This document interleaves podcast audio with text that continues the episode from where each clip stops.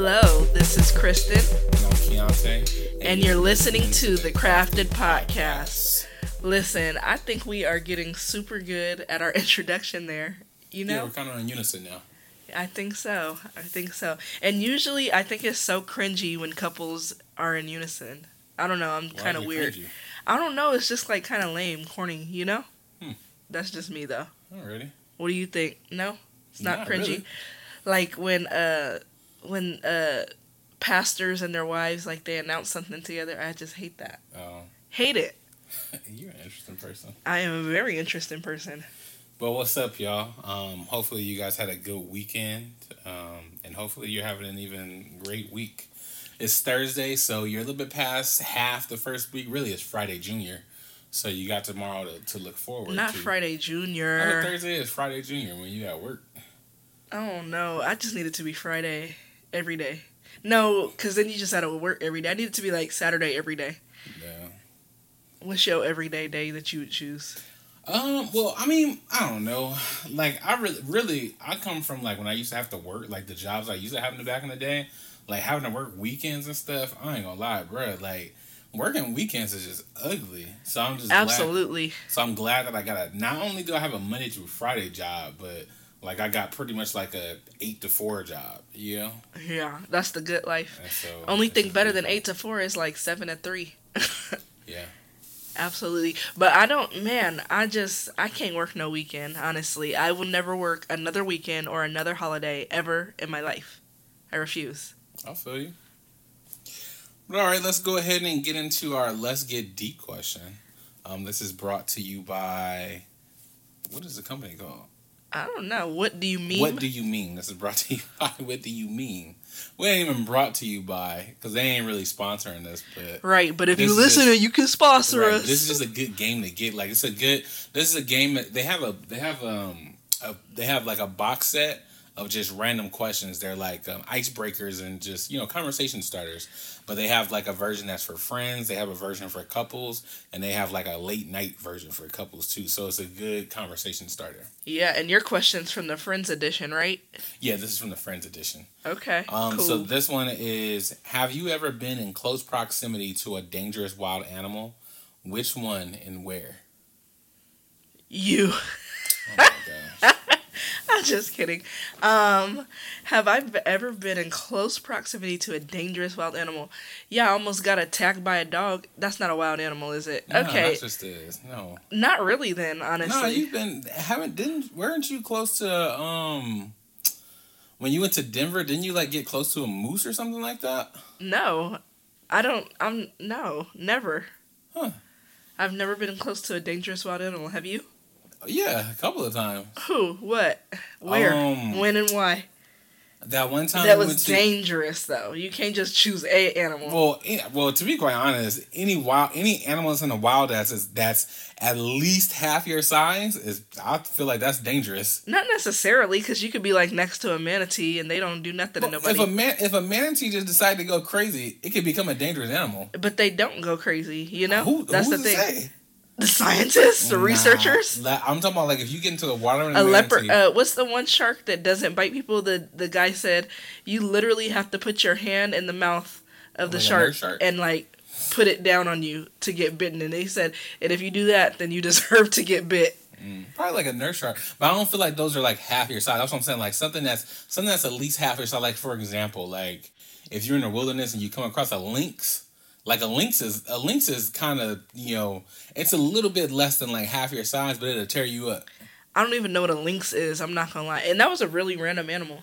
You know what a lynx is? But okay, did you come into contact with a lynx or what? Nah, nah. But one time when we remember when we went to the beach that um a thousand steps beach. It's like this secret beach in in Laguna Beach in California. I don't know if it's still so secret anymore, but like how you get to the beach, there they call it a thousand steps because you have to walk down this like steep vertical like wooden staircase. There's not like, actually a thousand steps. I think there was like I think it's like six hundred or something steps. Okay. They ended up being, but anyway, we went to the 600? beach. Yeah, 'cause remember we counted it when we went. If, if a show in the 600 I believe it was six hundred. Anyway, he's Anyway, go, if you listening, go, just Google a I'm, thousand steps. I'm gonna Google beach, it while you talking. and Go then ahead. we can find out how many steps there actually. I'm gonna Google it while anyway, you talking. So we went to this beach, and if if anybody's ever gone to the beach with me, um, well now that I got kids, I don't really do it as much. But when I was younger, when I used to go to the beach, like I'm one of the type of people like if we're gonna get in the water, like I'm gonna get in the water. Like I'm going a little bit far out. You know what I mean? Like not too crazy, but like I'm going far to where like I gotta kind of uh, tread water a little bit. So anyway, we go to a thousand be- a thousand steps beach, and you know this is before we had we had just I think we probably were married for like a couple years.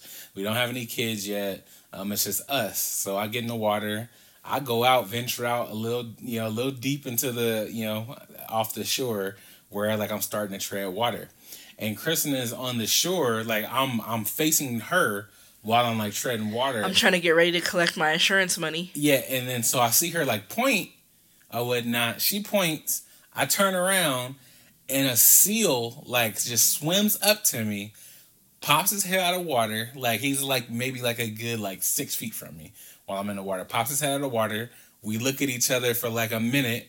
Then he goes A back. minute? Yeah, he goes back in the water, or I don't know, it might have been faster, but it felt it felt long. Uh-huh. You know what I mean? But he goes back into the water and he just swims off. But he was so close, like when he swims off, like I can feel the um the you know him creating like his own current swimming away from me. So.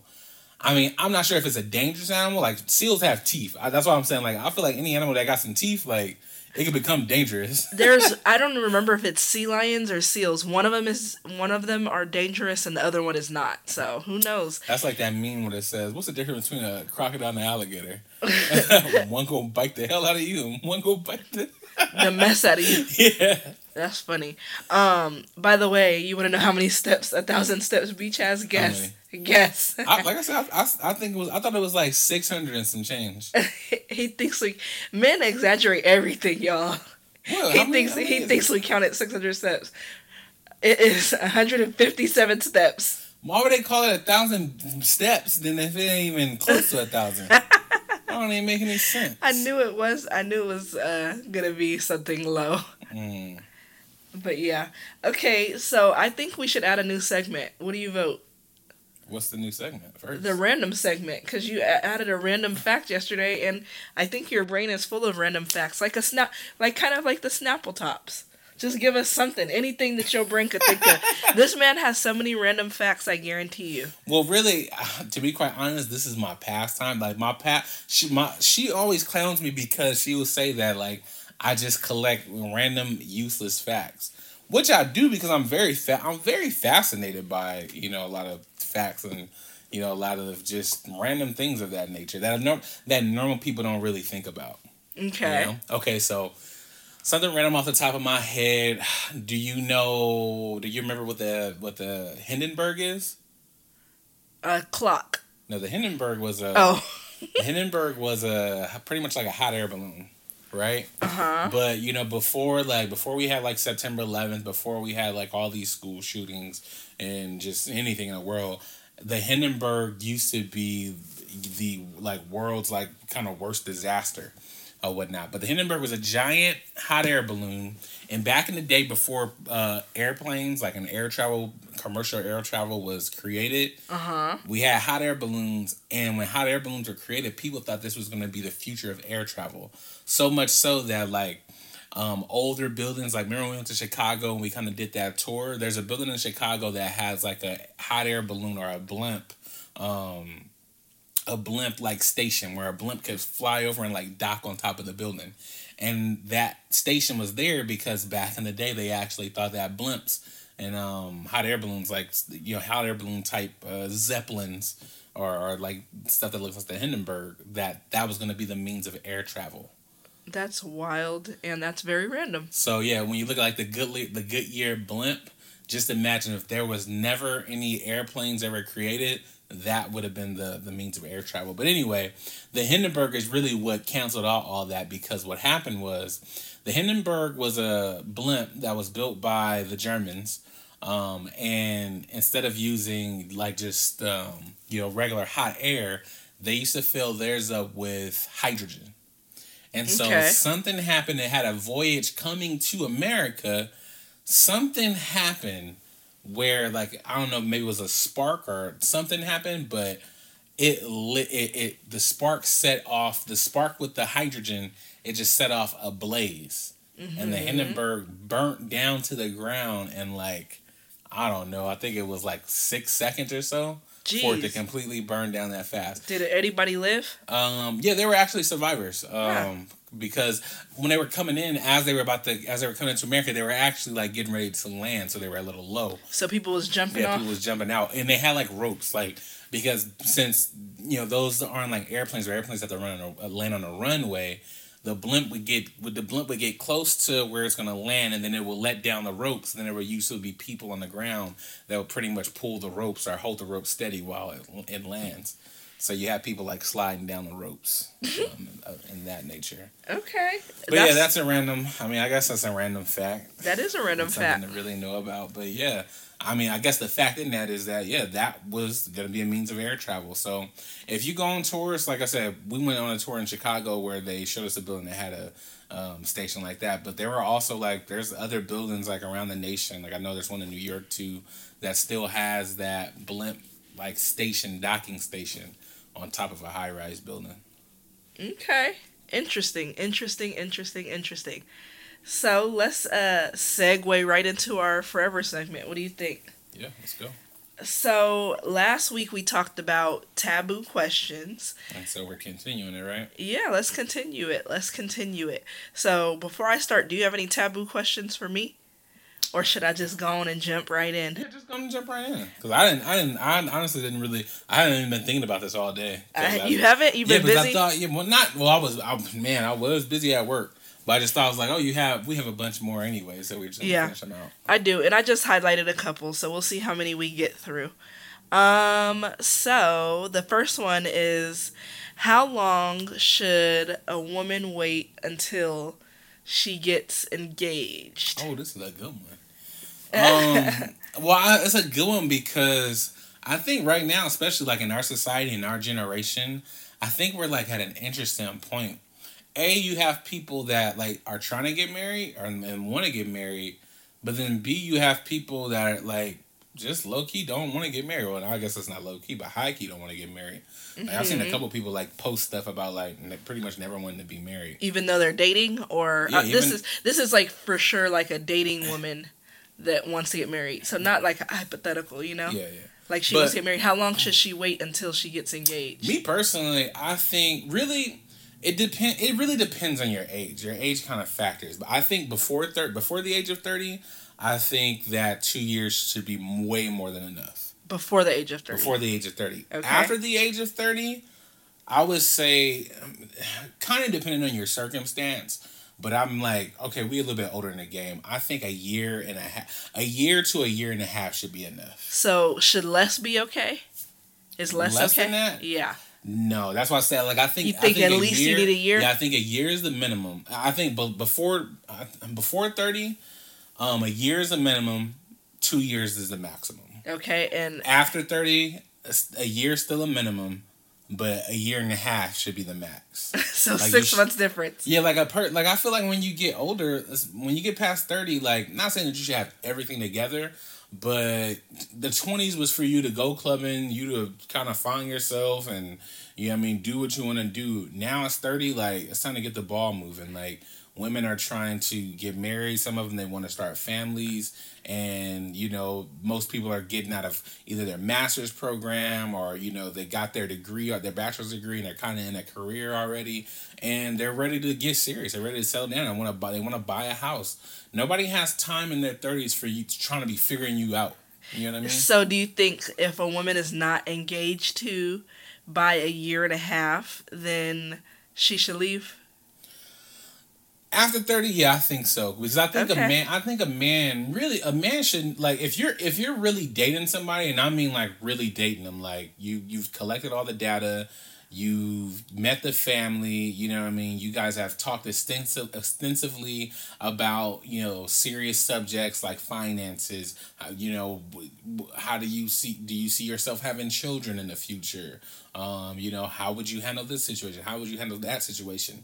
I think a year is more than enough time for that and more than enough time for you to know, like, okay, this is the person that I kind of want to be that I want to be with. Okay. like I said again, the clock is ticking, and like, and if you're unsure, like, just let her go because not only are you wasting your time, you wasting her time. She could be finding somebody else. Period.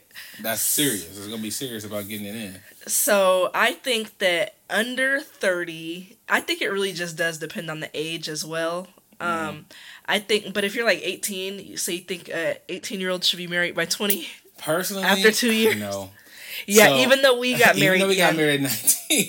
So, so when you're saying under 30, you're talking about like 25 and up yeah, or I'm, what? I'm talking. Yeah, I'm talking about 25 and up. So under 30 is about 25 and up. I feel like once you get to the age of 25, you, yeah, I mean, you got a good grip on like if you want to get into something that serious because I think the problem too with our society now is like marriage is kind of like looked at as a joke in a sense. Where Okay. we look at celebrities, like celebrities will get married and then just get divorced as if it's just the thing to do.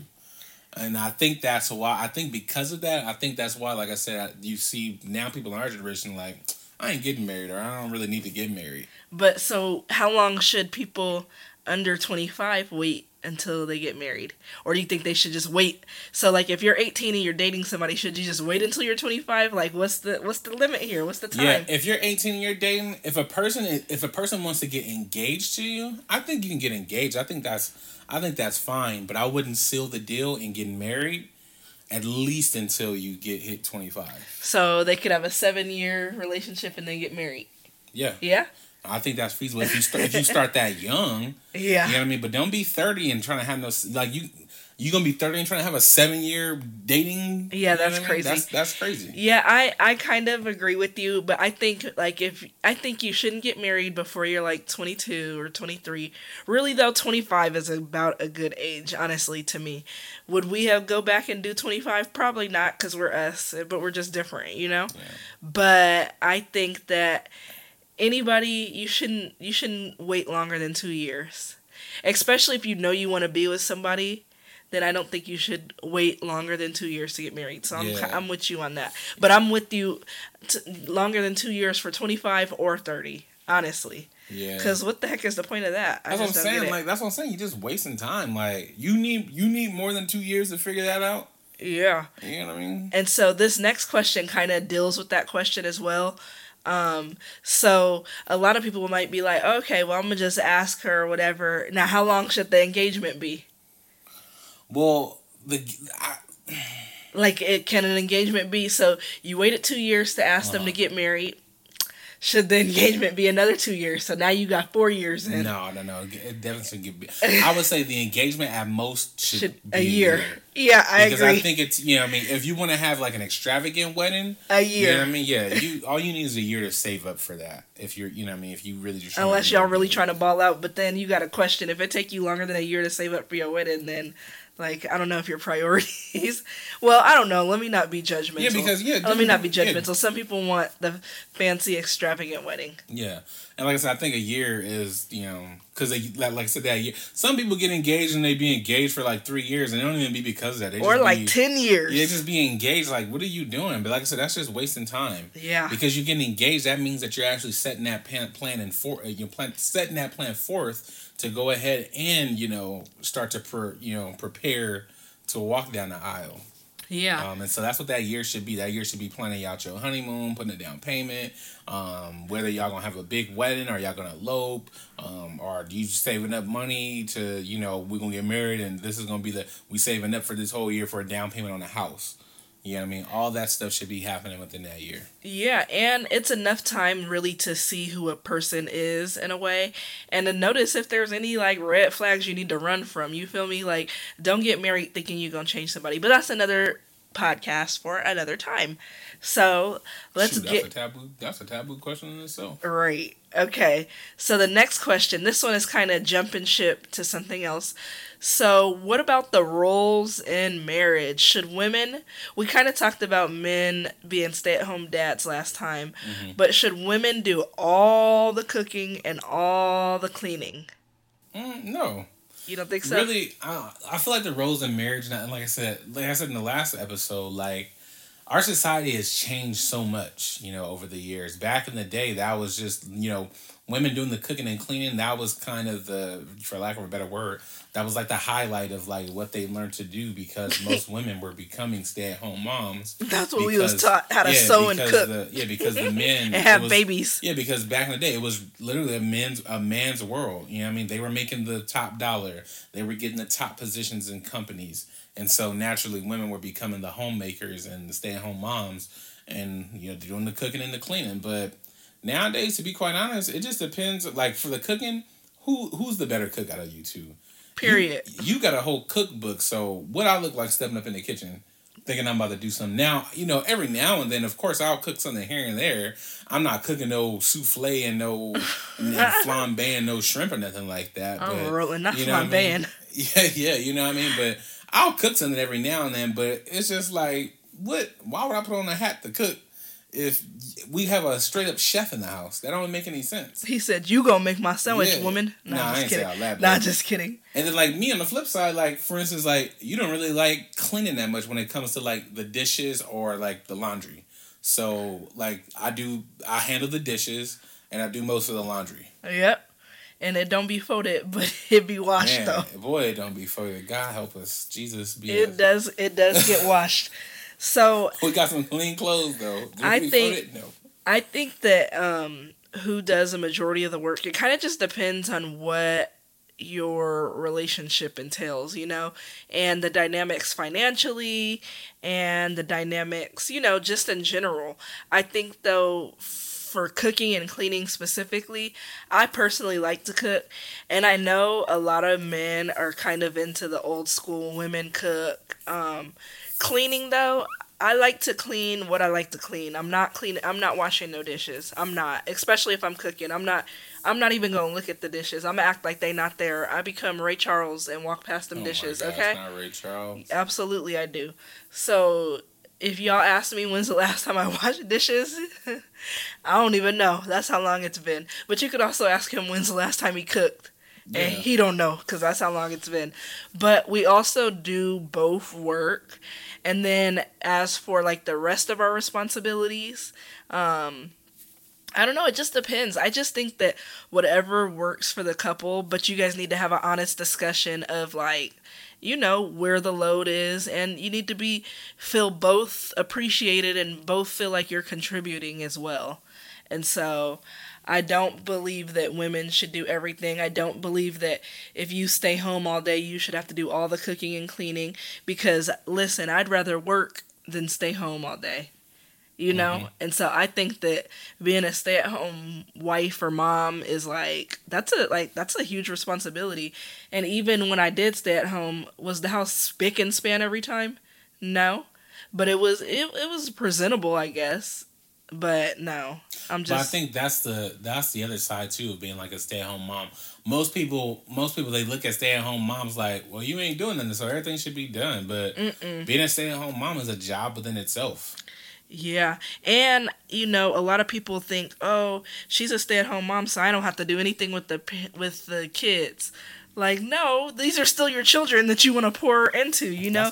Like she she might do most of the things like, okay, I'm planning their school things and making sure that they have the appropriate clothing and taking them to their extracurriculars. However, when it comes to spending time with your children, working on them with their homework, um, you know, making sure they get their baths and stuff like that, then I think that that responsibility should be split. Because just as if a man works eight hours during the day, then hell, the woman should be off after her eight hours during the day. Like, how she got to work 24 hours around the day and then he got to work eight hours. Like, okay, you worked your eight hours, I worked my eight hours, come home, take a break, and then let's tackle this parenting thing together, period.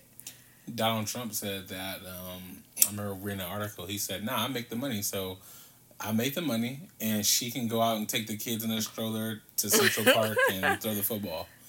I'm rolling. that's what he said. But it's like you know that's at your kids' expense. Kids want time with their father, yeah. and especially in this day and age, you know, it's just different. And it would be different if that was like the expectation where fathers don't really interact with their kids anymore. However, it's not like that anymore. You know, it mm-hmm. really isn't. Like fathers are stepping up and as they should we both made these kids and women is work are working and so let's all contribute to the health of our children And you know, dads are important. They are in more ways than one. So yeah. So let's go. How many questions should we do more? Two, three, what? Uh, let's do two more. Two more, okay? So we just talked about the roles. How about this is a funny one kinda.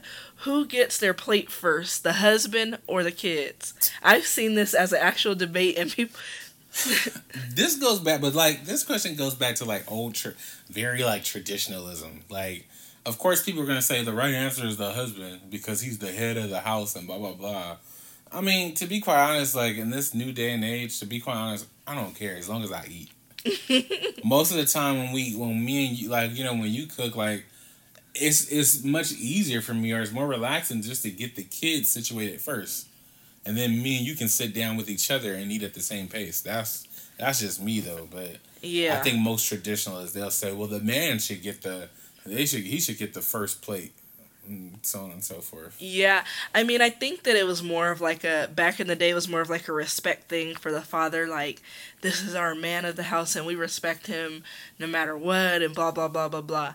And now though i don't know how like i don't our kids usually do get their plates first in our in our marriage but i'm trying to decide like you know i'm thinking of in my own head like is what message is that sending is that sending that kids come first but really to me it's not necessarily sending that message it's more like listen, y'all are going to get this food and then y'all going to be quiet and then me and you could, you know, enjoy things a little bit more. But I feel like if I'm making your plate first and they got to sit there and then you halfway done eating, you know, yeah. and I'm making their plates and stuff. So yeah. And then they're eating, you know, I feel like if they get a little head start, then they could be done and we could start, you know, I don't know, kind of what you said. Yeah, like I said, I just think that, I think that's one of those traditionalism, traditionalist type things that don't even really hold that much meaning meaning anymore. If I'm not mistaken, I think that meaning comes from back in the day, like when there were kings, you know, and nobody ate until the king sat down and you know started to eat first or whatnot because the king was the head of whatever country or whatever kingdom or whatnot. And so, like I said, then people kind of just brought that into their own tradition. And since the man is the household, as the man is the head of the household, the man is the king of this kingdom you know, let's all sit and, and have a seat when he has a seat. But yeah, to be quite honest, that's really old school. yeah, it's not that serious to me. You know what I mean? Yeah. Like I said, am I gonna eat? That's that's all I care about. Uh. Yeah. Yeah. So I guess it just depends on what message you want to portray to your kids and what the reasoning is as to what people are going to choose to do. Okay, so let's hit our last question, which is prenups. Are prenups okay? What do you think? You know, for your everyday people or your celebrities or, mm. you know? Um, I actually think, I mean, all the while we don't have a prenup, I actually think prenups are the more and more the more and more I talk to people that like go through divorces and like, you know, just hear things about people's relationships, I think prenup should be a thing that couples should actually talk about. Why is because if some if something does happen, which the divorce rate in America is at fifty percent. So you have a one in yeah yeah. so you might as well get a prenup. It yeah, sound like one two chance of something going wrong, and just in case something goes wrong, a prenup is just a good thing to have because it X's out all the bickering and, and fighting and like just crazy stuff that's right. going on. Everything is written out in the prenup. Yeah, everything is already separated. Like I, I was just looking at an article today about Kevin Costner. If you if nobody knows who that is, for all my Yellowstone fans out there, uh, man, Yellowstone is such a good show. Um, but Kevin Costner and his wife are going through the debate. Also, also another random fact. I don't know if anybody knows. what? This. Kevin Costner. Kevin Costner is actually from Compton. So shout out. Shout I don't out, even know who Kevin Costner is. Oh my gosh, you don't be knowing celebrities. Okay, he's the dad in Yellowstone. He was. Um, you ever seen the movie The Bodyguard with Whitney Houston? No. Oh my gosh. Anyway, he was the bodyguard in The Bodyguard. He played Superman's dad in The Man of Steel. But anyway, him and his wife are going through like a very like public divorce and like it's been going on for I think almost like a year and some change now of them like trying to decide how to split this stuff. Dang. And so that's why I think a prenup is a great thing because it X's out all the bitterness, all the everything. You know I mean? It's Yeah. while y'all in love, you making the prenup. right because like i said I, i've seen people even regular even regular people now like when you're a celebrity of course like celebrity when you're a celebrity you got a little bit of money you got something to really lose then prenups are really at the forefront but uh, regular people like us like us a couple thousandaires or whatnot we don't really yeah Not a thousand yeah, we don't really look at. We don't really look at. We on our way. To, we on our way to being millionaires though, but we don't really be looking at prenups like that because we like, what do we got? But like, man, I've I've heard stories and talked to guys that are like entering in divorces and like, you know, when it comes to like, well, who gonna get the house and how's this gonna work out? And it's just like. It's just some. It's just a place I just would. I just wouldn't want to be in. Yeah. And I think that you should even put in your prenup before you have kids, like, you know, even custody agreements and, you know, and are your kids going to continue to have the same lifestyle? Like, because what's wild to me is that a man could be rich, right? And then the wife and the husband, the wife and the husband, um, leave each other and then the man gets all his money or whatever and the wife literally gets left with nothing and the kids are struggling and he don't be seeing his kids and stuff. Mm. That is just so wild to me. So i feel like dang why you gotta struggle? You got a rich dad. That's that is crazy. Or you know why do you have to struggle and you have a rich mom? So i think that kids should i mean it doesn't have to be the exact same lifestyle but i think that they should lead a lifestyle that is you know similar at their both parents' house. Like, oh, we when we go to daddy house, we get everything we want. When we go to mama house, we gotta eat top ramen. Like that's mm. wild. That's wild, wild, wild.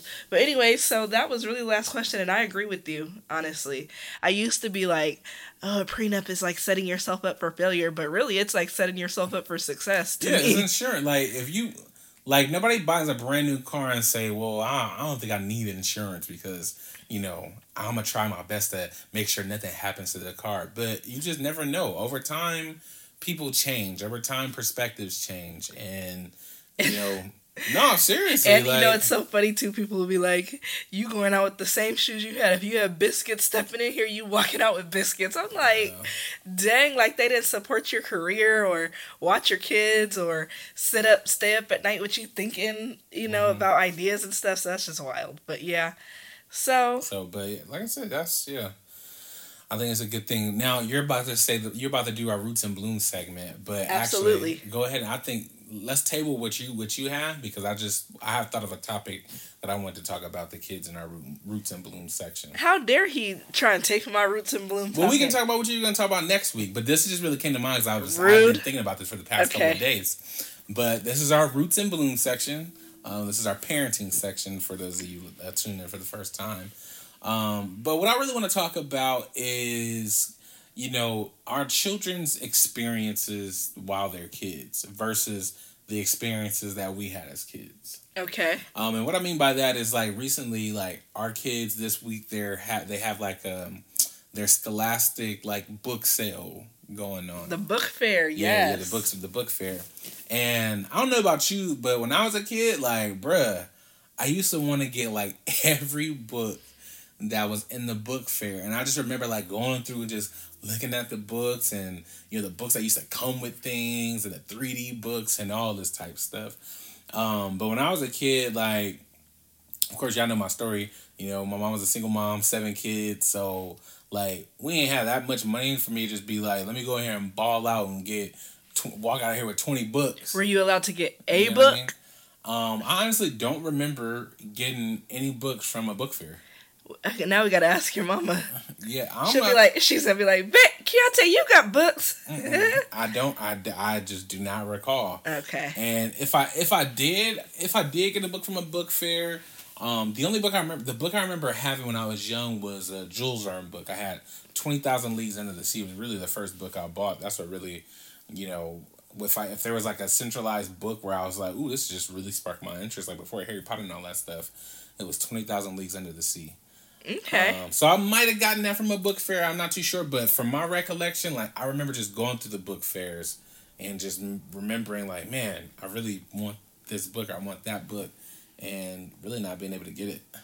oh. And so, but now, but like I said, but now fast forward, now we have our own kids, and you know we're raising our kids much different than how we were raised, being '90s kids and that, and we're kind of you know raising them with gentle parenting.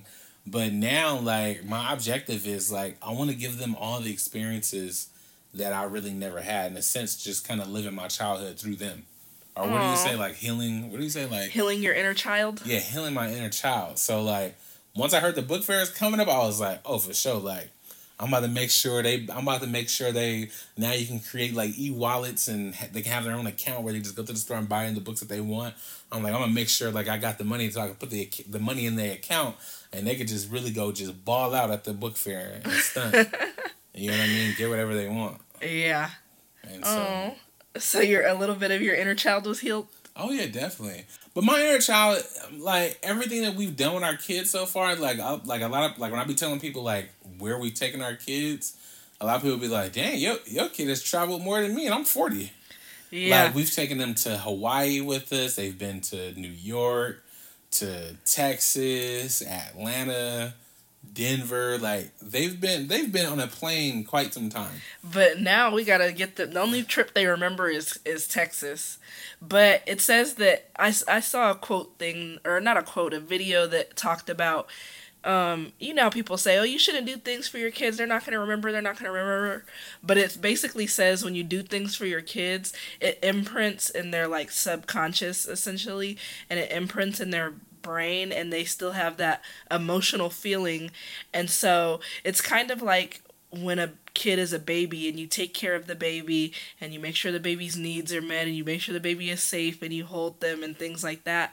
And it's not that they're going to remember that, but their body remembers that. Their brain mm. remembers that. Their they rem- you know their their responses are are remembering that essentially. And so um, when we when we took them on those experiences not that they could actually remember it but their body remembers that. They remember feeling love. They remember feeling safe. They remember you know all those things. They remember being able to try new things. And so i think that that's interesting. So that first birthday party throw the first birthday party. For real. Yeah. throw the first birthday party. Take them on the plane ride. Take them on everything. Do everything with them. But yeah so um, that was a little sidebar. But back to the book fair, my childhood was the opposite. My mom would send me to the school with a blank check, and I was literally able to get every book I wanted, and I was a bookaholic. So I literally used to come home with a backpack full of books. Honestly. Hmm. And I just, I'm so sad for you that you just didn't get that experience, you know? That's all good. And, oh, poo poo, don't cry. No, I'm just kidding. I'm the worst, huh? Mm-hmm. I'm the absolute worst. But yeah, and then also, you know how like they send a little magazine home? Did you get to get something from the little the little booklet? Like circle the one you wanted and she orders it? Um, that's what I'm saying. I don't recall. Remember? I don't. Yeah, I don't recall that. Like I remember getting the. I remember getting the booklets and like looking through them. Matter of fact, I, I've now I vividly remember looking through them and saying like, "Ooh, when we go to the actual book, you know, you get the magazine, you look through it, and then when you go back to school, they, you know, you go into the library for that time or whatever, and you see all the books. I just remember like seeing the book that I wanted in the magazine, and then getting to the book fair and like saying like, "Ooh, I'm gonna go look at it so I can see it." The, physically. Oh, that is. I'm sorry. That's so sad to me.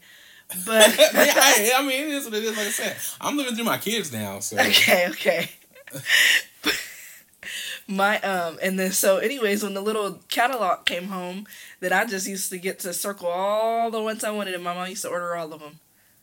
Damn. Every last one of them. I already told you guys, my mom was literally like the mom of people's dreams. Okay honestly. She didn't hit us. She didn't yell at us. She didn't tell us how much we were annoying her and getting on her nerves. Listen, it's not a day goes by that my kids don't know that they got on my nerves for the day. And I wish I could be half the woman my mom is. And you know, I'm trying, I'm breaking a lot of chains and doing a lot of things, you know, differently. However, I don't think I could ever amount to her as a person. She was so sweet and kind and loving and things like that. But what else do you want to say about our experiences, baby? You want to highlight another one? Well, no, I mean that's that's really just the gist of it. It's just like you know, being a parent, like you know, being before we had kids, like I never really thought of you know, like my past experience as a kid and like what I was able to do and what I wasn't able to do. until we had kids and they became this age where I'm like, oh, you know, we're gonna put them in sports or like when I was a kid, like I really had an affinity for music and just like you know like when I got to a certain age, when I you know got sixteen and got my first job, like I saved up money and bought my own keyboard because I always wanted a keyboard and and taught myself how to play piano. But you know, when I was a kid, like man, if I was just able to get into like music classes, like when I was six or seven, you know, I'd probably be further ahead in, in learning piano than I am now. Mm-hmm. Um, so it's just really just just you know just really thinking about the experiences that you know I may not have got to see, but now being a parent, like just wanting to do my best to give them the experiences that you know I wasn't able to get, okay. I wasn't able to have. You know, even like I said, just just as simple as them being, even though they was what they were what one and almost two years old, and we took them to Hawaii my first time to get on a plane, I was 22. You Dang. I mean? yeah, that's and wild. So, you know, I, I and I, I just really love that experience as I look back on the pictures of how little they were. And man, I mean, sure, it was a hassle and it was interesting, like traveling with them being so little and like not being able to do a bunch of stuff and like having to have the car seat and the stroller and all that stuff. But man, like not only just for them, it's just memories for me and connecting myself with like, oh, my first time in Hawaii was with my kids. Like I have my kids with me. Um, That's so cute. So yeah. Anyway, I just wanted to really just touch on that because, like I said, I've just been thinking about um, you know just their experiences and how they're gonna see life when they grow up. Um, for the past couple of days, really with this book fair. Yeah. You know what I mean? Or even like you know back in the day, like you know even the smallest thing like last year, I always had this dream like oh when I have kids they're gonna play sports and I'm a coach I'm a coach one of their teams and, la- and last year we put August we put both of them in soccer, but I had to end up becoming the the coach for August's soccer team. My brother Greg he helped me out. He was he was my assistant coach. Matter of fact, shout out to him because he used to drive pretty pretty much he used to drive from L.A. coming to the Inland Empire um, every week just to help me coach and you know be a coach at the games. But bruh, you know, just that experience of like, oh man, I was a coach. You know, I was my I was a coach for his team. that was interesting in itself because at that time August was four and the other boys was four too. And bruh, coaching four year olds, that was an experience. Yeah, that's wild. We'd be trying to have practice and they looking up at the sky with an airplane going by and just off in La La Land. But like I said, even that was an experience. Yeah. So. Yeah, I agree with you. And um having experiences for my kids is more like they only have one childhood and I want to make it a memorable childhood. And I don't want them to remember me as oh man mom was always angry. She was always yelling or you, you know, like that. Dad was always angry, dad was always yelling.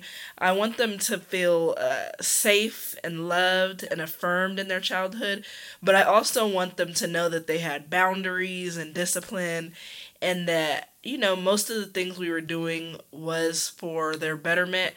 And you really only get one childhood you only get 18 childhood birthdays with your child with your kid you only get 18 summers with mm-hmm. with you know as as they are a kid you only get you know 18 book fairs actually they might have two book fairs a year huh you only get 36 book fairs yeah. but still you know there's only so many times that we get to make those core child memories. And then add in the fact that they'll be teenagers at 13 and they care less about what their parents think of them. Right now they just all they care about is us you know? Right. and then when they become like 13 and 14 it becomes more about what their peers think and you know all those things. And so if you're going to make an impact on your child the the ages from first of all the ages from zero to four is imperative even though you think they're not going to remember. That's imperative. And then from the ages of four to 13 is imperative. People wonder like oh my kid is out of control as a teenager. They don't talk to me. I guarantee you that te- those teenage years and what your child is like as a teenager has a lot to do with how they were parented from 0 to 4 mm. and 4 to 13 and so you know, that's my lecture for the day. That's Welcome good, to my TED Talk. yeah, that's good. And last, just lastly for me, just speaking on experiences. Um, also, too, being a parent, you know, I mean, even you being a parent now, you might be in a situation where you're not, you're, you're kind of still not at the point where you want to, you want to do everything for your kids, but you can't, and you're kind of doing your best. Because also thinking about my childhood and me becoming a parent now and doing what I can for my kids, like I really got to give a shout out to my mom because just like you said, like we only have one childhood, and my mom had me when she was seventeen, so my mom had me when she was a child. And from then from then on, she had the other rest of my seven siblings. I mean, well, six siblings, me included, a seven. And like, I'm just thinking about even the experiences that I did have as a child. I, I, I never want to paint like I just had this horrible childhood. Like, my mom did what she could, and like, you know, I've had I have great memories of you know what my mom was able to do. And one thing about my mom, like even the little that she had, like she always made a way. I mean, she was gonna get something done. Back in the day, like you know, school is kind of different now. Like they don't really let you have birthday parties any, anymore. Like post COVID and like school shootings and stuff like that. But I just remind, I just remember like my birthdays, my mom showing up with the red, with the with just the gallon red punch, the red drink, and the cupcakes. Like, oh, we on. You know what I mean? from from McNair Elementary to Roosevelt Elementary like my mom was there, so yeah, I mean those those are the memories I cherish. So again, yeah. if you're if you're a parent out there, man, just just have a little grace in yourself and um, you know just try to do your best. As long as you're doing your best to give your kids what you can and to make sure that they have mean memorable experiences they can just look back on and smile that's really all that matters. And also there's lots of free things and cheap things you could do like taking one of the things when we don't have no money. Listen our kids are up in PetSmart okay? Mm-hmm. looking at the animals they think it's a zoo. And then dollar tree let your kids go to dollar tree and pick out a couple of things. Have a coloring day a coloring competition. You could watch movies. Have a movie day with popcorn um, there's lots of little cheap things. Go to the park, have a picnic at the park. You could literally pack sandwiches and sit at the park. Kids are really simple, and so yeah. you know if when you have more money, of course you want to do more extravagant things for your children. But when you don't have a lot of money, then you know you make it work. And there's been times where we've been loaded and we can go to. Uh, Hawaii, and then there's been times where we are doing Dollar Tree and we are doing PetSmart. Yeah. You know, and or so just, or just taking them on a bus. Remember that day I took the kids on, on the bus ride? Oh my god, they love that. Yeah. Now me, like as a kid and growing up in Compton, I was on that 125 going up and down Rosecrans. Um, you know, I just be yeah, that's what we had to do. But I remember taking my kids on a bus, just taking them past like the airport on the bus and going up the street and just coming back down. They're just so fascinated by how that worked, the city bus, how the city bus worked. So yeah, but yeah, you just have to be creative. Yep. You ready to switch it up? Yep. All right. Now we're gonna move on to our lifestyle segment. So this is the segment where we talk about current events, trending topics, and just you know things that might be on my mind. Um, but today we're to be talking about something that's kind of taken the weekend by storm, and it's if you haven't seen it yet, it's um a mini documentary or a mini docu series by Kirk Franklin, um, and it's called Father's Day, which is also the title of his album that'll be coming out on October sixth. And I cried my eyeballs out. Man, I mean, it was a uh, like I said, this this this documentary. So you can find it on YouTube. Just type in Kirk Frank Kirk Franklin Father's Day. It's only about thirty minutes, but bruh, this probably had to be the most emotional, immediate thirty minutes I've ever had watching something. Um, and I just like I, I never knew that Kirk Franklin was adopted. I was like I never knew this part of his life or anything. Me either. All I knew is the "Do you want a revolution?" smile, brighter day. Yeah, that's all I like. I just know him. I know him for making them hits, making them them gospel slappers. Period. But, um, you know, like I said, I, you, I really encourage people to really go watch it because there's there were so many gems and so many nuggets in it. But the gist of the the docu series is that Kirk Franklin was adopted. Um, he was raised by like a, a very distant like relative in his family, um, but he didn't, you know, he didn't have a relationship with his biological mother, and he didn't know who his biological father was. Um, and so, in this docu series, it goes through pretty much his journey of actually finding his biological father and in turn with it like he actually thought the craziest thing to me was he actually thought that the, the uh, that one certain uh, guy was his actual biological father and the man like passed away and like i guess kirk like felt like some type of like you know he felt like some kind of guilt and shame because I think he just kind of laid on that man like, you know, you weren't there for me. And that man went to the grave thinking that Kirk was his child, and it turns out that he wasn't. Yeah. Like, and that's That's just, wild. And imagine the burden that man carried. yeah. So, but man, it, it, it, it what was just emotional about it was Kirk goes through how he was raised. Like I said, we was talking about like childhood experiences, how he was raised, the things that he wasn't able to experience, like just just birthday parties. Like I talk about my mom coming into the school, bringing them cupcakes, you know, making a way, just doing what she can. Like he was just saying, like you know, he didn't even have any birthdays, and you know, he just grew up and just had this like, you know, kind of like not being wanted type of mentality and type of feeling. Um, and just always just kind of searching and yearning for that that father figure. Um, and it, it's really just amazing just knowing how far he's come in his career and being a gospel artist and just this transcendental, this just this mega artist. Um, and that he's all that he's been able to accomplish, but also just having this baggage in his life. Um, and it really you know brings out the humanity in them. Yeah. Oftentimes we look at celebrities and we think that like celebrities are kind of larger than life, like you know bad things just don't happen to them. Or I don't never they- think that, but most people yeah, do. like yeah, soci- like yeah, just that's just how society runs. Like that's why these celebrities have six hundred million followers on Instagram and stuff. We think of them as like this untouchable, you know, just character. You know what I mean? Like there's no really humanity to them. But watching this docu series, like it just really puts into perspective that, bruh, Kirk Franklin is just like me. You know, he's going through emotions, he's going through feelings and thoughts that I've had. Some of them that I've had myself. You know, and dealing like with my relationship with my dad. And bruh, it it was just a touching docu series. But I'm curious, like how how did that affect you like as a woman watching the, the, the documentary? Well, I, I, you know, I can't really relate because, not directly, I should say, because you know, I, I grew up with my father, and things like that, and I didn't deal with uh the feeling of being unwanted or rejected or anything like that.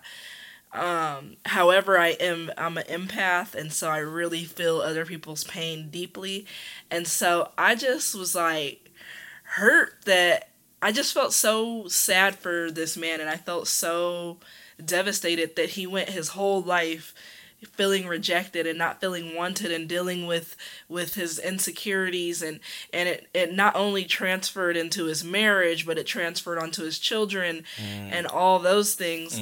And so that part really did um it, it just made me feel really sad for him. And then um the part that really got me was when he said that trophy line. I don't remember if you remember the exact line but it was basically like I, i'd give all give away all my trophies just to have somebody to want me or something like that but really broke my heart when he said that and then the mom i mean Oh man, she was woo, she was a cold piece. huh? yeah i i mean i guess we don't want to give a give away uh, what is it called a giveaway A spoiler? the, yeah we don't Well, I want to mean, do we can talk about it. we don't want to do a do a spoiler, but the mom really definitely was a trip, and I just a trip. I A just honestly I just don't think you and Auntie Auntie San- uh, Sandra. yeah, but I think I think people parent honestly I think parents do the best that they can at that moment. Like I know that that's an unpopular opinion because some people were treated like dirt on the bottom of somebody's shoe, but I think that what a person is emotionally capable of giving you is what they gave you at that time. And so I just think that his mom must have had some like I would like to know her story, you know? She must have had some severe trauma in her life even to get because I heard that she had him at like 14 or something like that and the dad was like 14 so that's why I was thinking y'all almost look the same age him and his dad mm. and so just imagine like I don't know just I just don't understand what she might have went through but she is a very she needs some help Yeah, I, honestly, I thought that like I thought maybe like she was giving off kind of like a narcissistic like vibe. That's what I was kind of getting from because even like towards the end, like when he was like trying to bring her the the you know bring her the actual results of that he actually got the test results and found his biological father. She was like, oh, I don't believe it. You know what I mean? And then like even he wouldn't even got a second test with her, and she was still like, "Well, I don't believe it. I don't. It's not true." I was like, "What?" I don't think I don't think it was narcissism. I think she just couldn't accept the truth kind of thing. I don't well, know. Well, why I say narcissism is because even afterwards, like uh, after you read the credits, you know, it was saying like giving pretty much giving us an update. He was saying like, you know, he's been keeping in contact with his father now that he found him, and he was like, him and his mom haven't talked back to each other, or he reached out to his mom and she hasn't talked back to him, like, lady. And before that, they hadn't they hadn't spoken with each other in twenty three years. Yeah, I think that she's just not capable of giving love. Honestly, Mm. just imagine imagine what her childhood was like. Do you think a person coming from a healthy family background could act like that? You know what I mean? Mm, okay, I get what you're saying. And so it's hurt people hurt people. And so obviously she's come from some traumatic background and I don't know what it is. Not that that makes it better, but at this point Kirk Franklin is 53 years old and she's probably old too as well. And at some point, you know, you do 60, What sixty seven? yeah, at some point you do have to take ownership for your own actions and stuff. However, it always comes to play a part, which is why we're so big on parenting and parenting our kids right. Yeah. but yeah, man, like I said, I, I just encourage you guys to, to watch that. There was, like I said, it's a lot of gold nuggets in there. Um, it just, it really just revolves around. It just hits you in a bunch of places. There's forgiveness in that. There's restoration. You know, not only just in the part when he find he actually finds his biological father, and they're trying to you know restore that. uh they're trying to res- restore our, our creator relationship, but also I don't know if you guys remember, like Kirk Franklin was in the news like a few years ago or a couple years ago because of a, a, a phone conversation that got out with, with his son. he done Yeah. cussed that boy Yeah. out, okay? Bruh, that took me back because I was that was another that was another part where I was just like, oh, Kirk Franklin, like he a real like He a hood dude. He a, he a regular hood Because he was giving, he was giving that son. I mean, he was cussing. He was giving him a good old Baptist cursing too. I said, "Oh snap!" Not a Baptist person. them down south, them down south Baptists in the, in the old days. Oh, bruh. But really, you shouldn't be talking to your kids like that, period. Yeah, but that's what I'm saying. So like, there was a sto- Hurt people, yeah. hurt people. Yeah, there, that's what I'm saying. There was a, an angle of just forgiveness and reconciliation, like with him and his son, and then they give us an update of like him and his son rebuilding their relationship, while also he's starting to you know build a relationship with his father and. Bruh, that I think that that part when he actually you know met up with his dad and gave his dad the results, bruh, like that's what really got me because the dad was like, bruh, man, I'm you know, if I would have known, like, and and his dad, like his dad, looked like a you know pretty decent guy.